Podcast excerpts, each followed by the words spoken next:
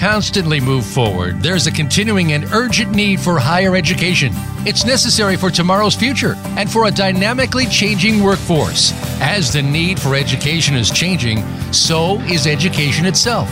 Welcome to Big Beacon Radio, transforming higher education with your host, Dave Goldberg.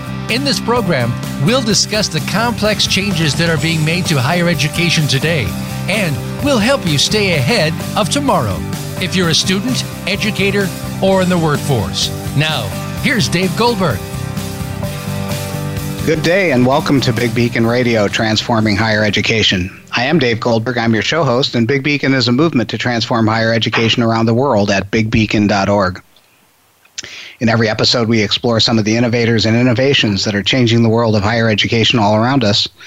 You can follow live tweeting of the show, ask questions, or make comments about the show during the program on Twitter at uh, hashtag Big Beacon, where Salma Burney is standing by to um, um, both tweet and and uh, pick up your questions. And and um, today I'm I'm really excited to have uh, special guests uh, coming to us from uh, Ghana in Africa, Fred McBagonluri from uh, University. Welcome to the show, Fred. Thank you, Dave. Thanks for having me. Well, it's great to it's great to have you, and, and you've got an interesting personal story, and of course, Ashesi's uh, story is an interesting one as well, and we'll jump into those. But we'd like to get to know our um, our guests a little bit before we dive right into the the main event. And so, Fred, you're an engineer, trained engineer, um, bachelor's, master's, uh, PhD. You're a, a, business leader with an MBA, and now you're an academic leader. But let's let's go back in the time machine. Um, what were some of the early influences that helped put you on your current path? That's uh, that's an interesting question. Um, so I grew up in Ghana, um, mostly with my grandparents who had immigrated from the northern part of Ghana to settle in Accra, which is the capital of Ghana, uh, in the mid 40s. And hmm. they never had any formal education. And they insisted that all their children did and their grandchildren did. And they were quite tough on that.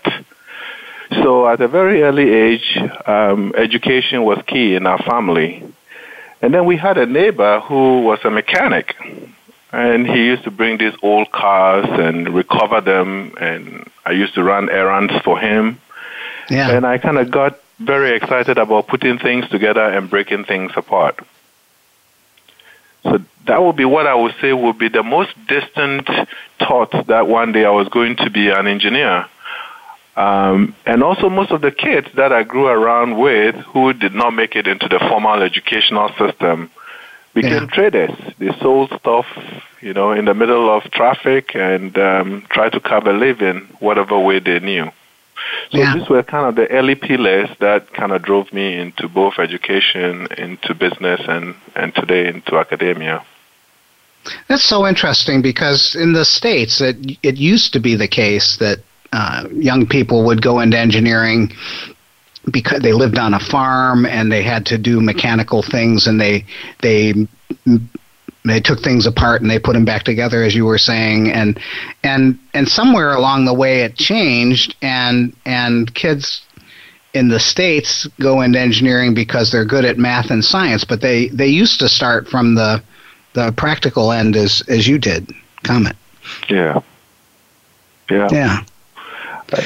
And I saw a lot of that when I was a student in the U.S. You know, in some of the institutions that I went to, uh, students will come in, and if you had an elective course that did not have bio in it, nobody was interested. Um, yeah. Everybody was interested in the cool, high-end technologies that they could launch companies out of. I see. Um, so that seems to be a trend. But in the Midwest, also, I would say in places like Ohio, Ohio State, where I went to, um, mm. you could also meet a lot of students who were from the mid Midwest states, from the farms, uh, that were also interested in taking things apart and really wanting to be good engineers, not necessarily business leaders, but but good engineers. Yeah. How did you? Uh, how did you? Uh, you know, so you grew up in Ghana and you and you you got your higher education in the states. How did you get to the states? So I would. Um, I went to high school here. I went to a school called Nandom Secondary School, which is 450 miles from where I'm seated today. And when I graduated, it's a British type of education where you would do five years of O levels and two years of advanced level at a time. Um, that has changed since. Yeah. And so I came back south where my grandparents lived, and I went to sixth form. Uh, that is in preparation for the advanced level. I went to a school called St. Augustine's College. And then one afternoon after lunch, as I was making my way to the dormitory, you know, I got a call that I had received a letter.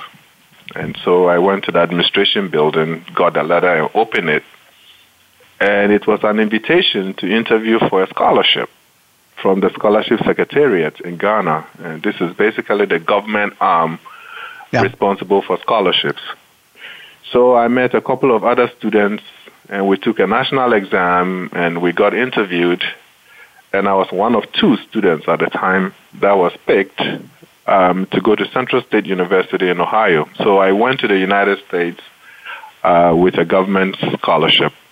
Yeah. How cool is that? And how cool to get how cool to get picked in that. No, it was an amazing experience. You know, um, yeah. I wasn't expecting it. I mean, obviously, I had attended one of the deprived high schools um, that had no access to electricity, had no access to teachers. In fact, teachers who were posted to that part of the country at the time would not even take the appointments because there was no electricity. There was no any social um, sort of life that they could enjoy after teaching. And so most would refuse postings. And we had to study using lanterns. Uh, we had to teach each other physics, teach each other chemistry and biology, what may you. And so the kind of grace that I got from that kind of environment, you know, was really the factor that played into uh, me being nominated um, by the government at the time for a scholarship to the United States. Awesome, great story, and thanks for thanks for sharing it. And and as you know, we're on this show we're in particularly interested in what in the book A Whole New Engineer, uh, Mark Somerville at Olin College and I called unleashing experiences, and and I and we may have heard some of your unleashing already, but um, but mm-hmm. what I guess the question to ask is what experiences or individuals along the way um, and you've you've had such you've had very cool experiences in your life. What helped give you the courage to go your own way? You've gone your own way. What? How did you have the courage mm-hmm. to do that? So you know, I spent most of my career essentially in the healthcare sector, and yeah. um, an interesting life event actually drove me into healthcare. Uh, I always knew that I wanted to be an engineer um, and kind of build things up, create new things but not necessarily in a particular space uh, within engineering. But when I was a PhD student, I would say my second year of PhD, um, I was actually assaulted in my in my apartment um, in Dayton, Ohio.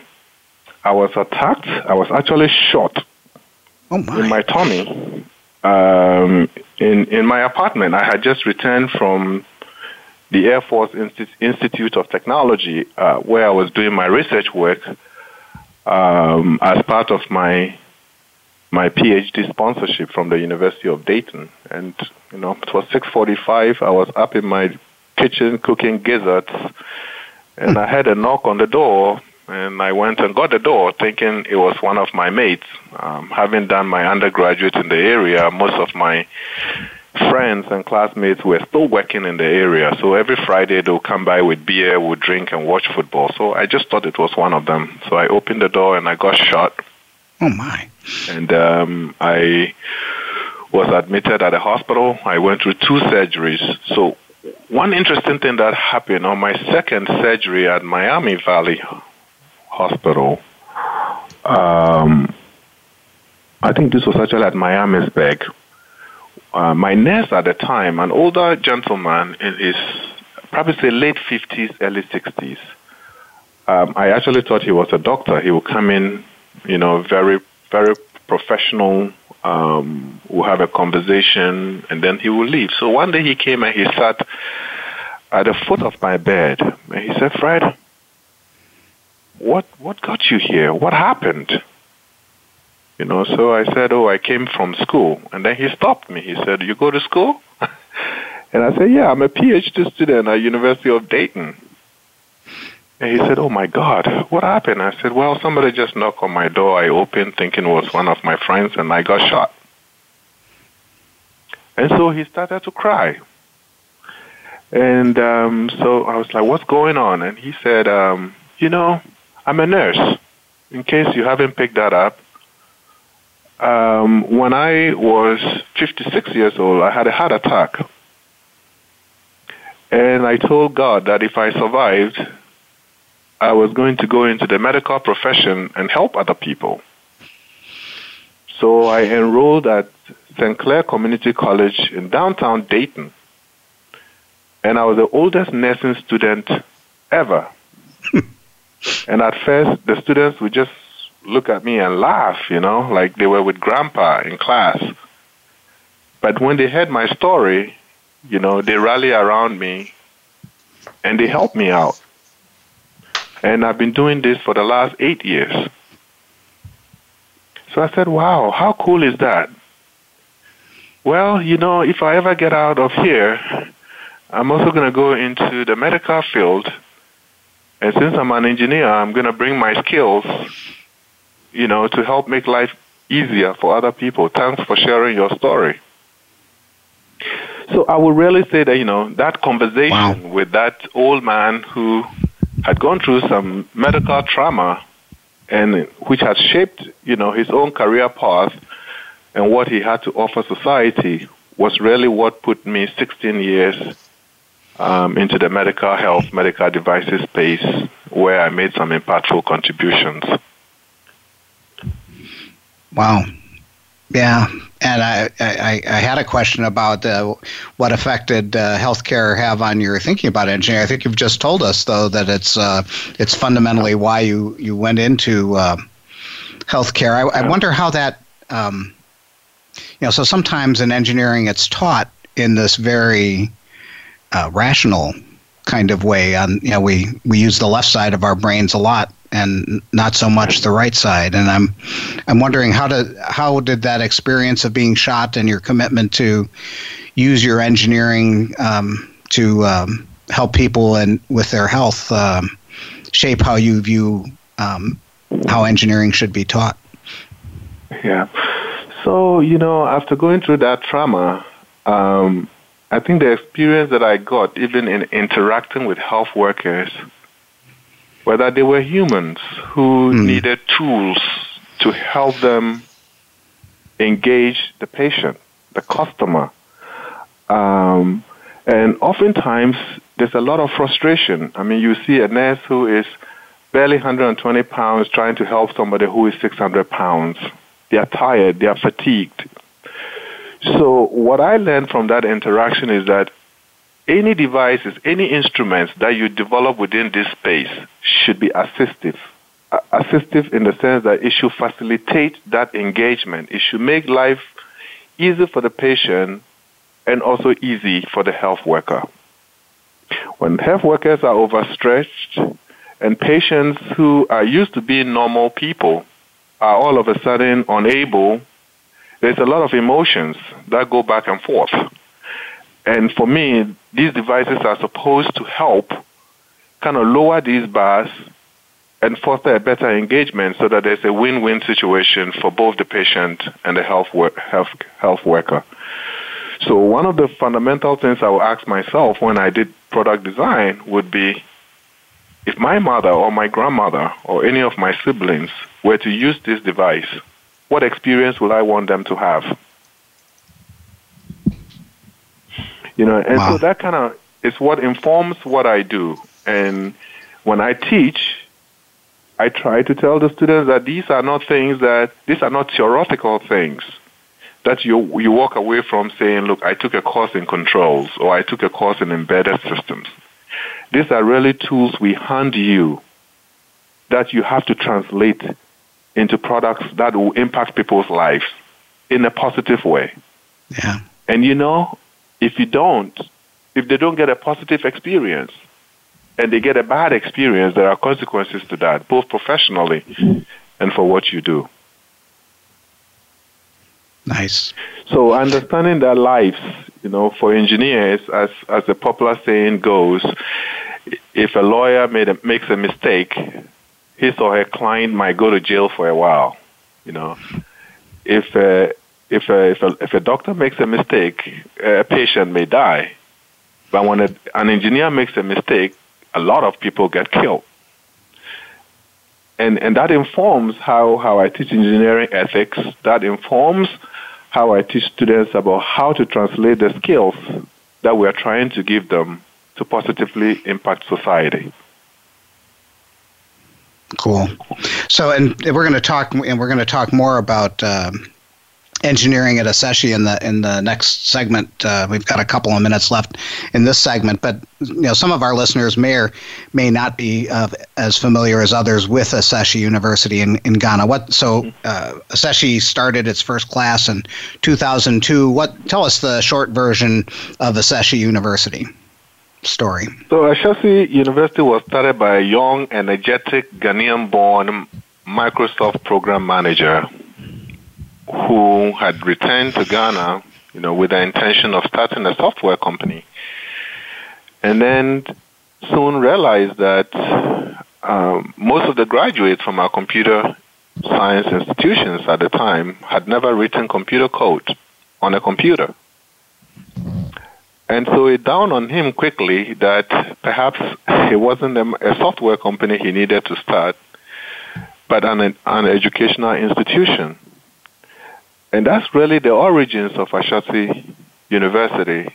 And the intent was to, to build a new type of educational institution with a core liberal arts base, um, with a focus on, you know, grooming a new generation of African leaders who are ethical, who are entrepreneurial, who are creative, and tinkerers um, to to help shore up our leadership deficiency in this part of the world, um, and also to begin to help build a society um, that we all li- like to live in.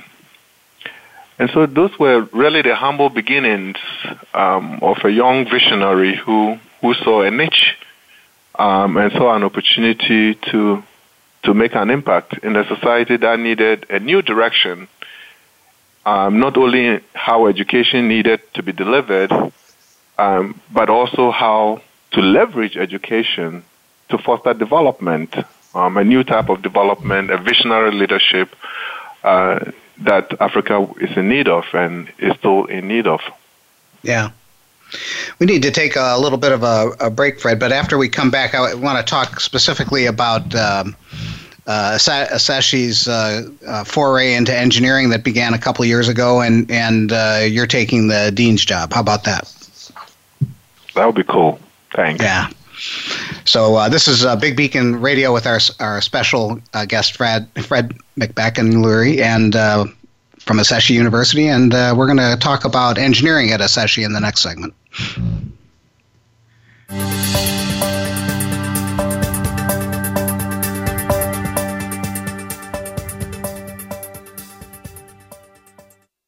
Become our friend on Facebook. Post your thoughts about our shows and network on our timeline. Visit facebook.com forward slash voice America. Do you want greater success in bringing change to your university, college, department, or classroom? Are you looking for a keynote speaker to inspire your organization with stories of transformative change? Would you like to boost your own academic, business, or technical career? Let David E. Goldberg of Three Joy Associates help. David is a leading speaker, author, trainer, and leadership coach with experience in helping bring successful change to educational organizations and education and technical careers around the globe. To learn more, call Dave Goldberg at 217 621 2645. Contact him at deg at 3joy.com or browse the 3joy website www.3joy.com today. We're always talking business. Talk to an expert. Call now toll free 866 472 5790. That's 866 472 5790. Voice America Business Network.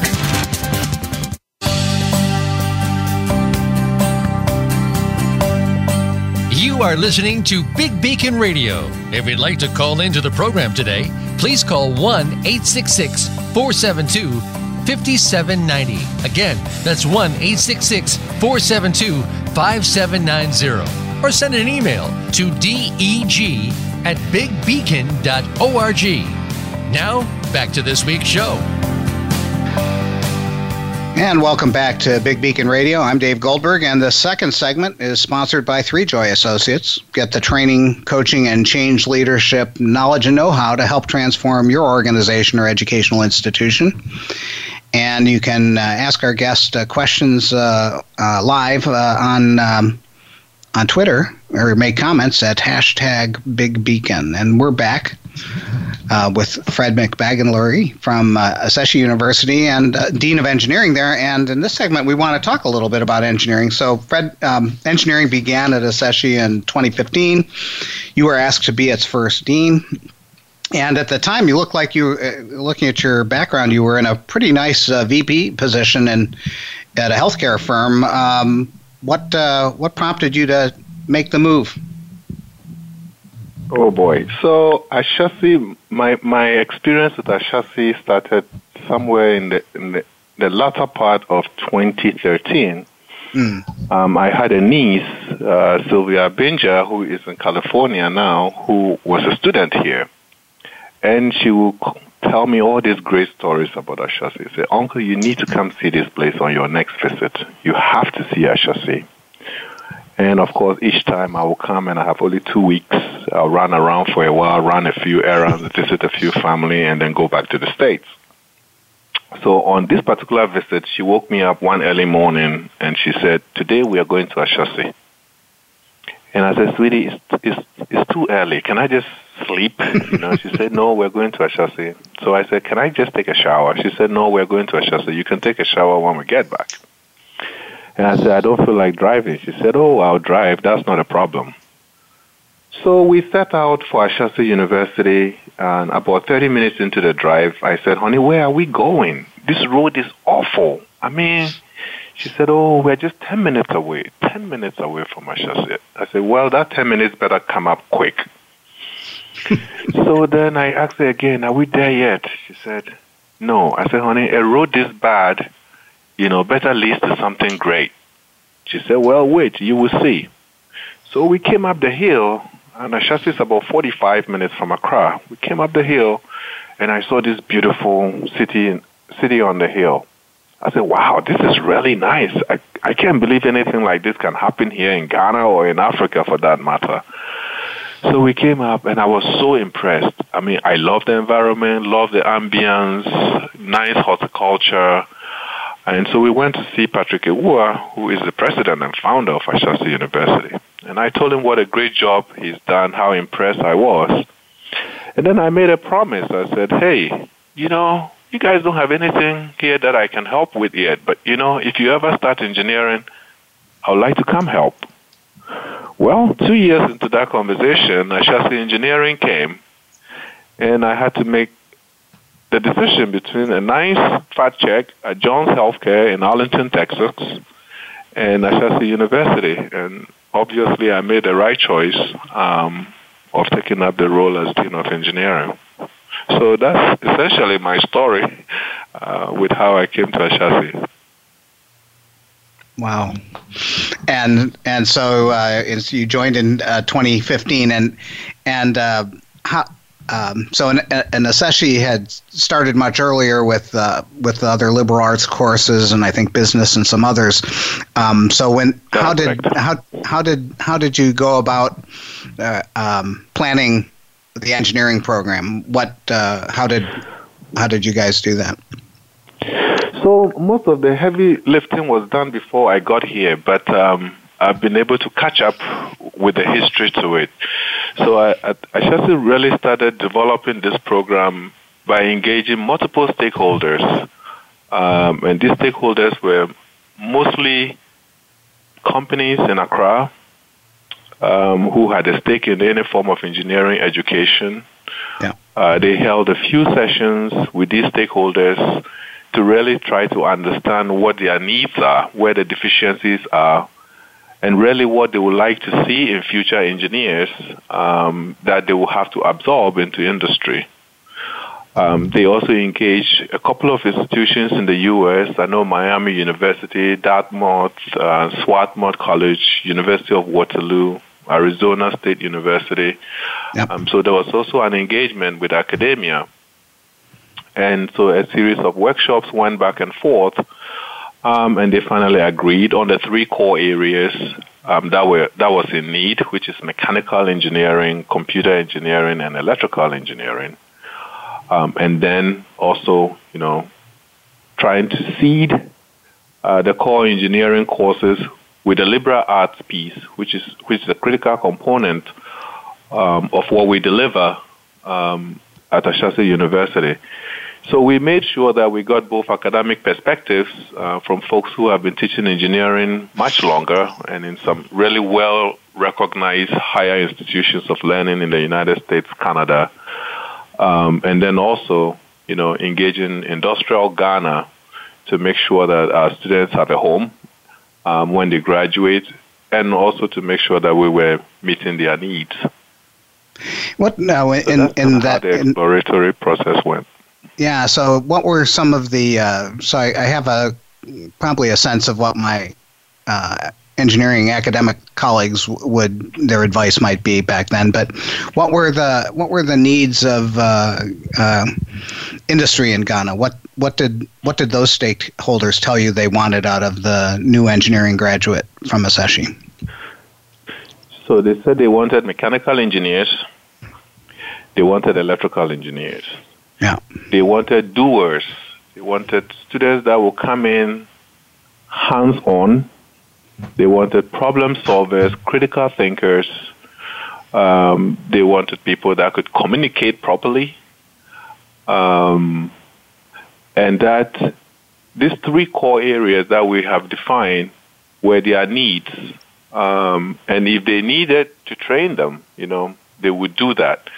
Uh, we had companies like GE that would say, look, you know, you send us the students in any of these three categories, and we can help train them to do gas exploration, oil exploration, petroleum engineering.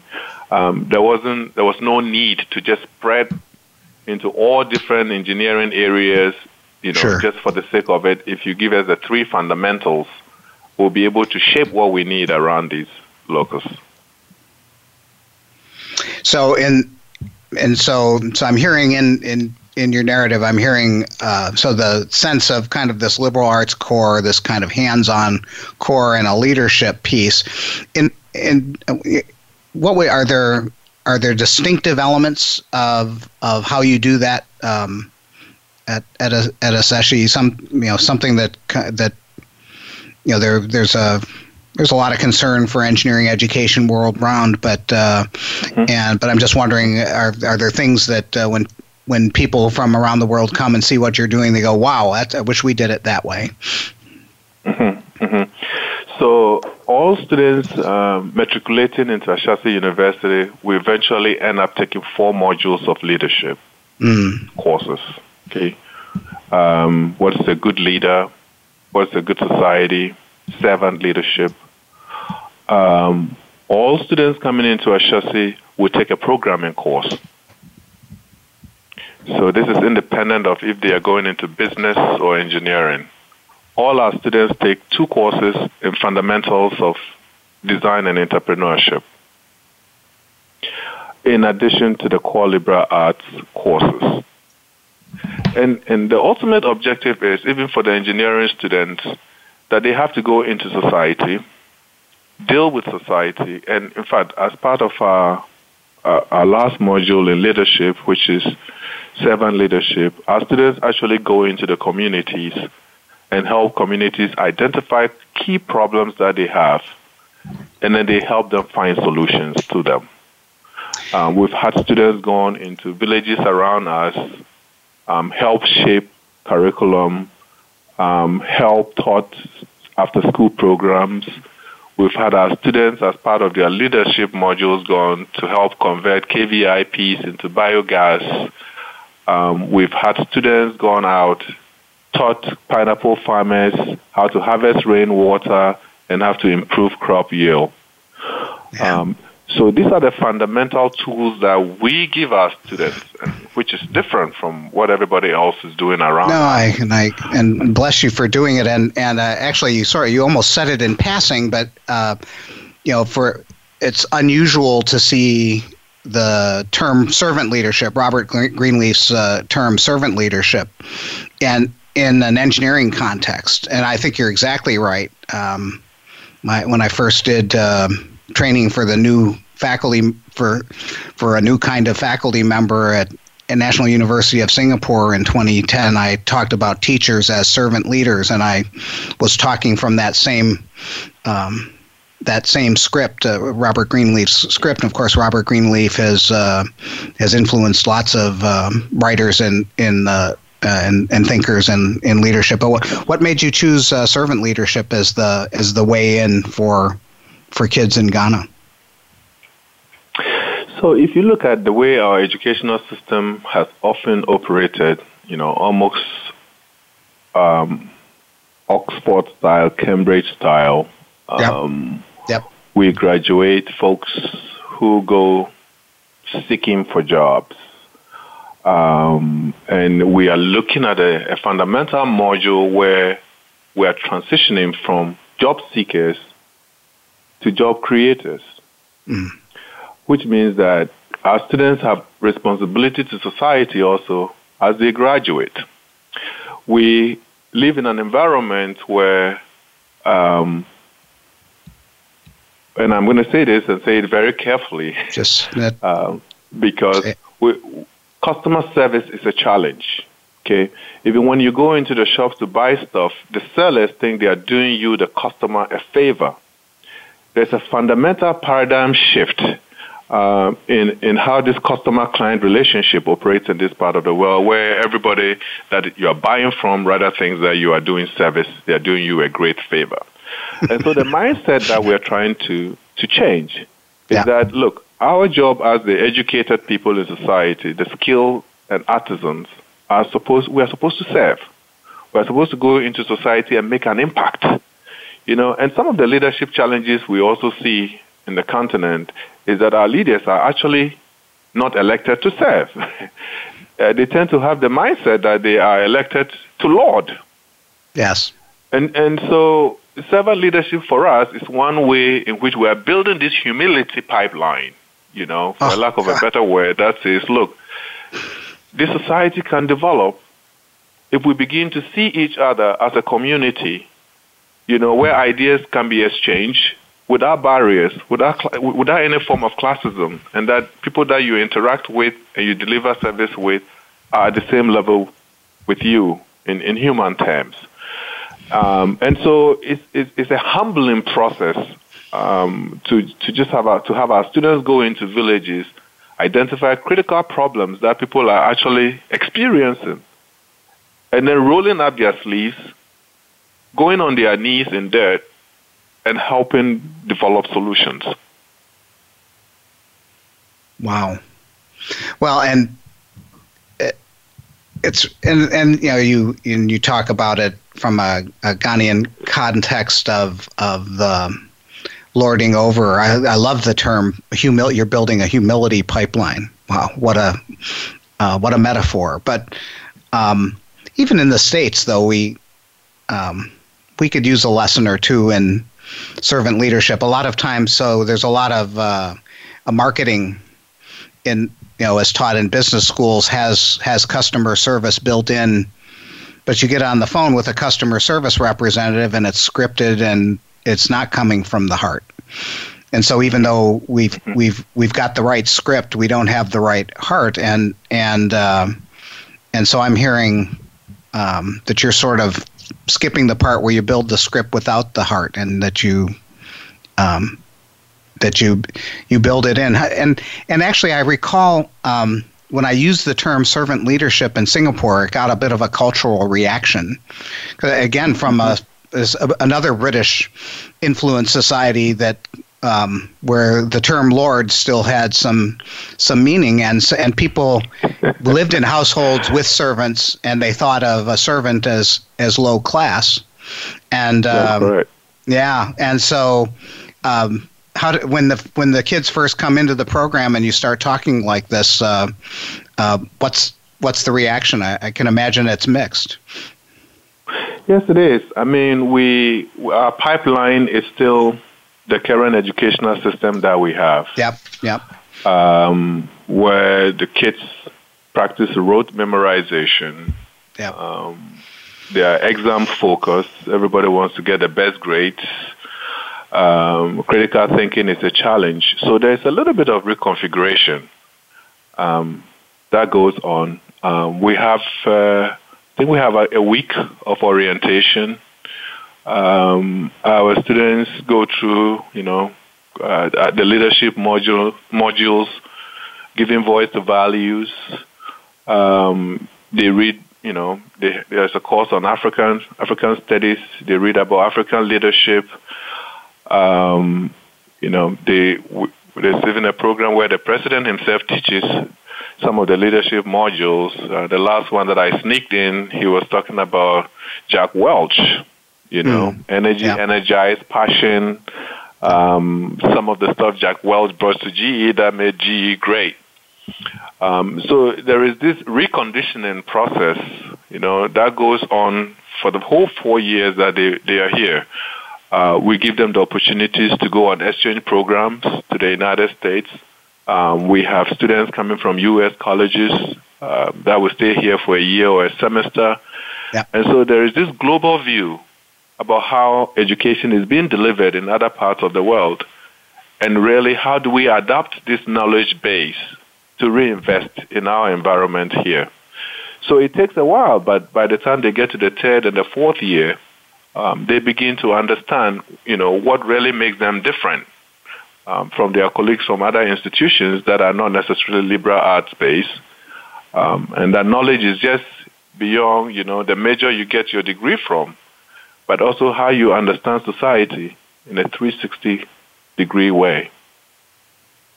Yeah, and I was uh, thinking back to the early days of uh, iFoundry, and and um, we told different. I think you know one of the things here is this telling of a new story, a telling of a different story. of course, cultures tell stories to us, and we're not even uh, aware of them.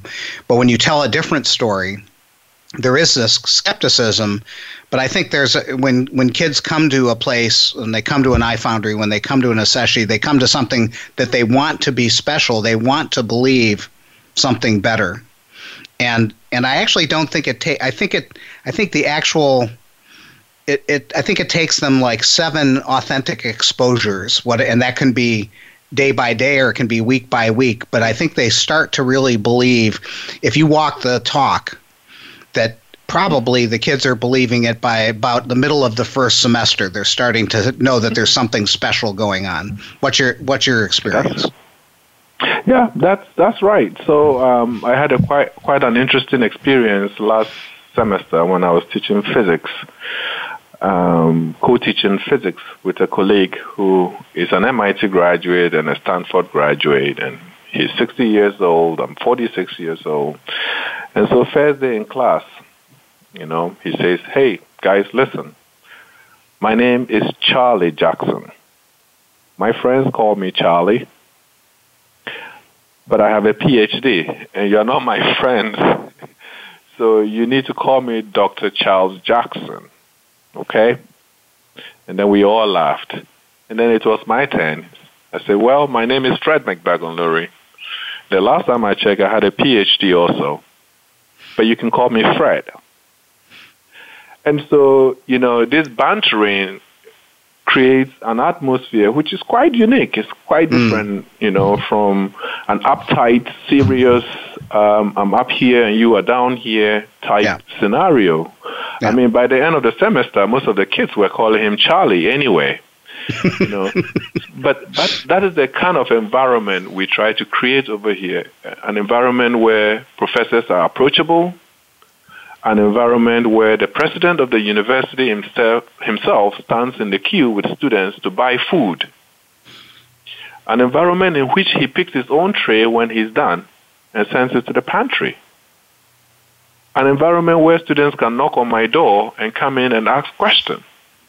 One that they can stop me in the hallway and ask me questions, even non-academic questions. You know, what do you think about this political issue that is happening today in Ghana? What do you think about Donald Trump? You know, and Sure. things like that. So we, we there are no barriers here. We try to break these barriers, and and so it's at first it's a shock to the students, but by the time they're in their third, fourth year, they understand the power of knowledge. You know, and that knowledge is not supposed to build bridges um, between people, but it's supposed to be an avenue where ideas can continuously be exchanged. We need to take another uh, short break, but uh, uh, I want to continue this conversation for a little bit longer on on on engineering, and then talk a little bit about uh, where you see um, uh, Asse- going uh, in the future. Okay, thank you. This is uh, Big Beacon Radio with our, our guest Fred Bick- Backenlury from uh, Seshi University, and we're going to come back and talk about the future at Ashesi in the last segment.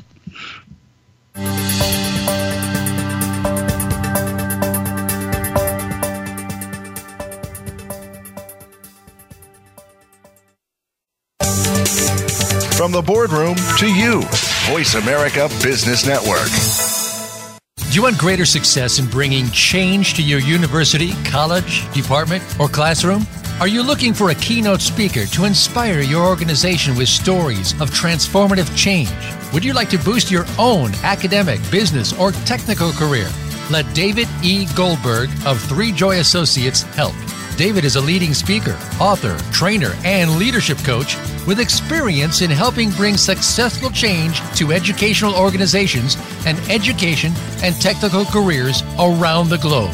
To learn more, call Dave Goldberg at 217 621 2645. Contact him at deg at 3joy.com or browse the 3joy website www.3joy.com today. We're making it easier to listen to the Voice America Talk Radio Network live wherever you go on iPhone, Blackberry, or Android. Download it from the Apple iTunes App Store, Blackberry App World, or Android Market.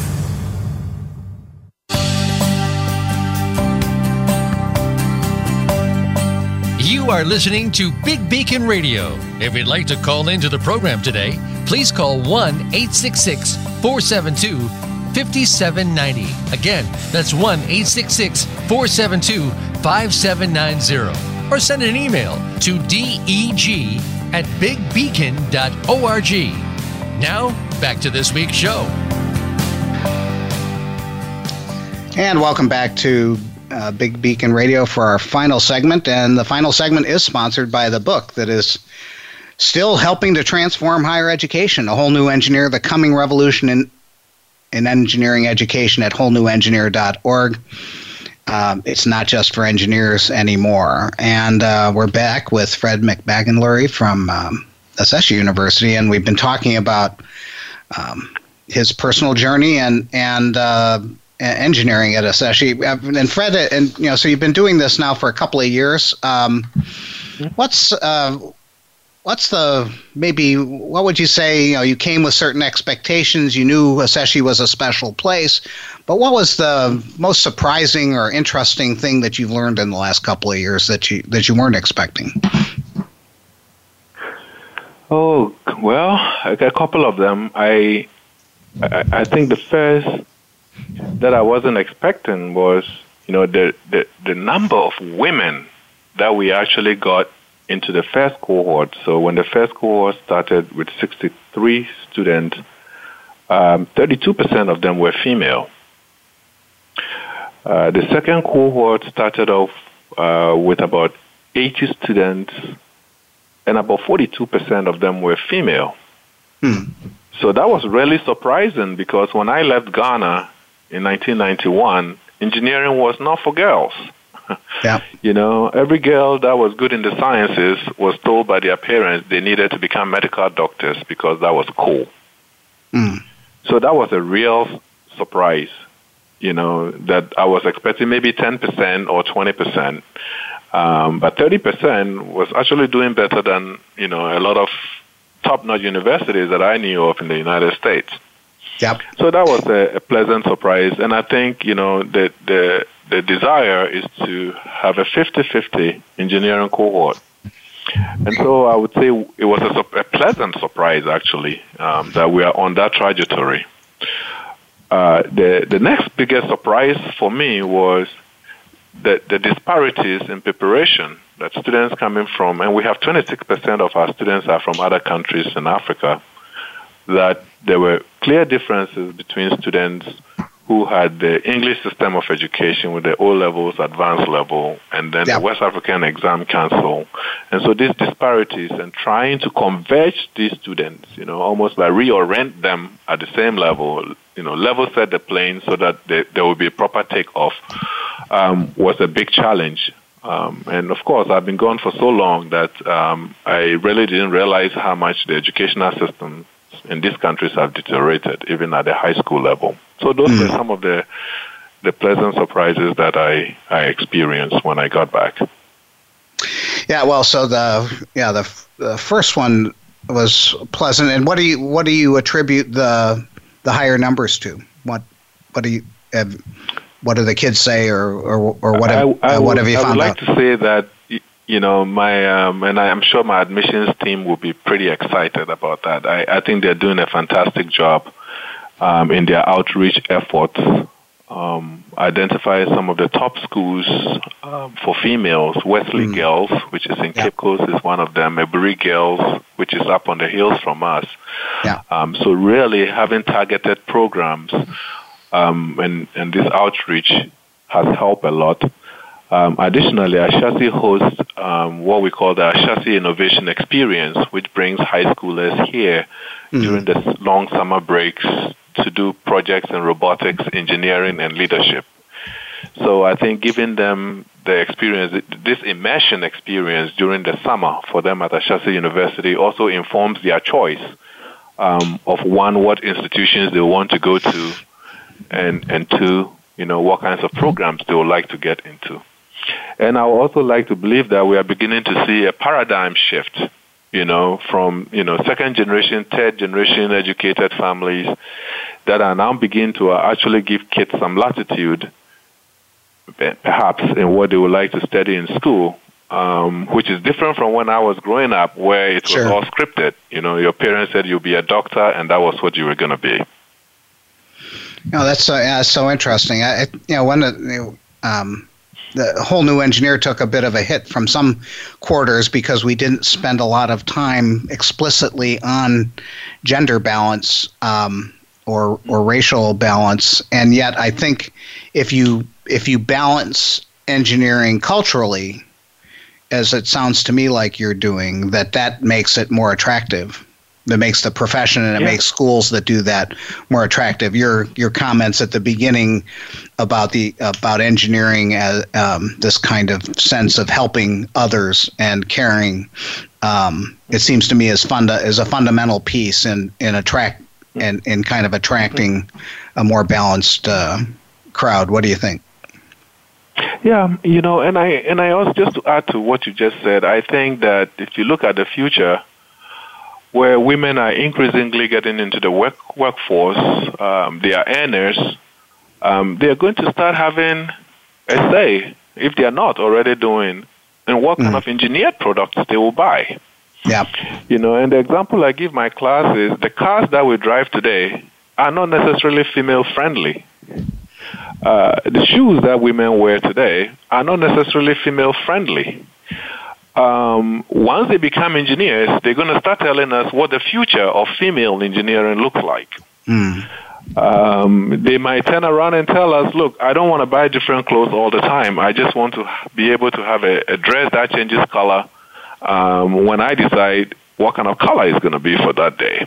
Mm. So I think there are some fundamental, you know, business driving factors that will emerge and are beginning to emerge, especially with digital manufacturing coming online, where people can design stuff in their own homes and ship it out somewhere to be made. And so this kind of skill set, you know, empowering women with engineering skills, women getting into the, are going to fundamentally alter the way that products are developed in the future and how the buying decision as a whole um, is going to be driven. So I think it is critical that you know governments and society in general realizes that bringing women into engineering is not just an issue of equal rights, but it's a wise thing to do. Mm. Nice. And so, um, and so you're a couple years and you've got a couple of cohorts under your belt, and you're kind of going forward. What uh, what are the current needs, challenges, uh, opportunities uh, um, for course correction, or what things are you now thinking about in, in terms of the engineering program at Ashesi? So we're we're thinking about a couple of things. I think we need to expand um, the practical aspects of what we are doing. So we need more student space so that students can spread out and do their projects. Um, so space um, would be useful. I would like to see my students have a place where they can post poster notes, posted all over the place, showing their projects, and they don't have to take it down, but they can keep it down until the project is done. Yeah. Um, same environment where one of the fundamental challenges we have is that students work on nice projects and at the end of the semester they move on to something else and good projects never really go into completion, a universal problem. If, mm. if we have a place where they can spread this out and take it and continue to develop these projects in different courses, then the entrepreneurship component will be firm. Um, I think we need more space for faculty, faculty research labs, um, so that we can support more undergraduate research and then also help our, pro- our professors publish um, some of these experiences um, that we have discussed today. Um, we will need to start looking at you know different engineering programs. Um, I think, given what we have today, the three fundamentals that we have today, there will yeah. be some low-hanging fruits, especially in the biomedical space, that we can take advantage of. Uh, Ghana is a resource-rich nation, which means a field like materials engineering, mm. um, which essentially affects every aspect of engineering. Um, I always like to say the first thing God created was matter, which is material, and so fundamental, you know, understanding of materials, developing a core materials engineering program will be useful. Um, and I, you know, I also think that two key areas like biomedical engineering and materials engineering are going to be the most active spaces in engineering in the next 25 years. Mm. And so expanding our programs into that direction um, would be useful. Um, I'm looking forward to graduating my first set of engineering students and handing them over to corporate Ghana, either as entrepreneurs in their own capacity sure. um, or as fixers in, in some of these up and coming factories that we have in Ghana. And then, you know, just going back and doing lessons learned so that we can see, you know, what aspects of our engineering program we should modify and what other areas we should grow in. Great. So I think so Fred, that's what yeah. I'm looking at. Yeah. So we're we're we're running out of time. I wish we I'd, I'd love to talk some more and and uh, maybe we can get you on the show sometime in the future. But um, I'll give you the last uh, 30 seconds. Uh, what would you like to say about us, uh, engineering, Ashesi, or uh, or higher education in Africa or in the world? Uh, in closing, what what do you want to leave our listeners with? 30 seconds. I would like to say that you know at Ashesi University, we are pushing the boundaries of engineering in Africa. We are trying to forge an African education ed- educational team that is focused on solving the fundamental problems on the continent. 90% of our students stay after graduation. And so we are hoping that, you know, our friends out there, we're always open for new friends. And we are open to learn. If you're a faculty member out there who would like to spend your sabbatical in Africa, we'll be more than happy if you consider Ashesi University as your destination. Awesome. Um, we are pushing the gender barriers here. We are making engineering attractive for young women and girls in yep. Ghana. And we're looking forward to strategic partnerships around the world that will continue to help us move Prof, uh, Dr. Awuah's dream um, for a beautiful institution, a city on a hill, as we call it, forward. Thank you.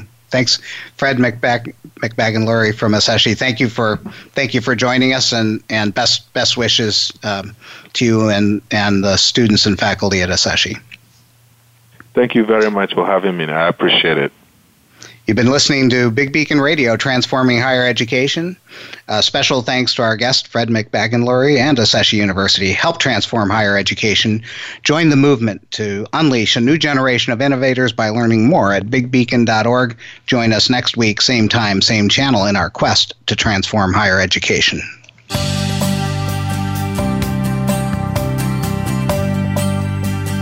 Thank you for tuning into Big Beacon Radio, transforming higher education. Please join Dave Goldberg soon for another edition. Listen every Monday at 1 p.m. Eastern Time, 10 a.m. Pacific Time on the Voice America Business Channel. For additional information about our programs or to find out about the next show, please visit bigbeacon.org. We'll talk again very soon.